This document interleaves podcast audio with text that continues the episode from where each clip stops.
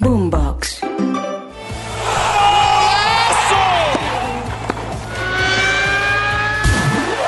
Esto es Titulares Deportivos.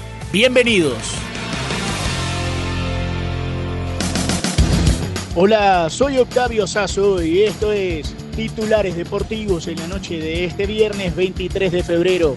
Atención que se jugaron tres partidos del torneo Apertura de Fútbol en Colombia. Camila Castiblanco nos trae todos los detalles de lo sucedido hoy y lo que va a suceder este fin de semana. Octavio, este viernes continuó la fecha 8 de la Liga Colombiana con tres partidos. Fortaleza y Boyacá Chico empataron en Bogotá 1 a 1. Águilas Doradas derrotó 2-0 a Envigado y el Deportivo Cali ganó como visitante 1 a 0 al Deportivo Pasto. Esta jornada terminará mañana sábado con el partido entre Alianza y Medellín desde las 6 y 10 de la tarde y Patriotas recibiendo a Millonarios en Tunja desde las 8 y 20 de la noche. Pero atentos porque el domingo sigue el fútbol, pero con la fecha 9 de la Liga Colombiana. Jaguares contra América a las 4 y 30 de la tarde. La Equidad contra Atlético Nacional que se acaba de quedar sin técnico y tendrá cuerpo técnico interino en el Estadio de Techo en Bogotá a las 6 y 30. Y termina la jornada con el Deportivo Pereira enfrentando al Junior a las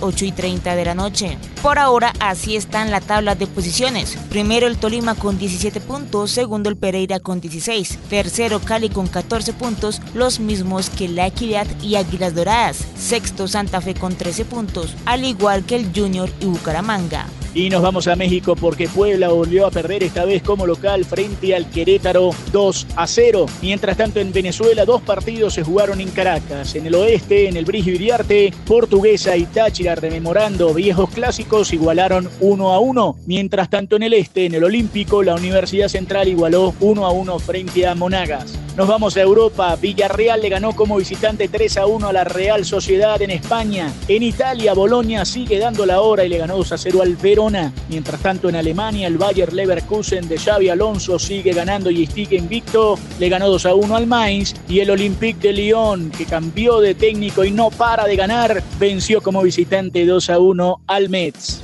Hablamos ahora de la Copa Oro femenina que se juega en los Estados Unidos. Camila Castiblanco nos trae todos los detalles. Así es, Octavio, este viernes comenzó la segunda fecha de la fase de grupos de la Copa Oro. México no sacó el pie del acelerador y le metió ocho goles a República Dominicana que nunca pudo descontar. El sábado jugarán Puerto Rico contra Panamá desde las 7.30 de la noche, mientras Colombia enfrentará a Brasil a las 10 y 15 de la noche.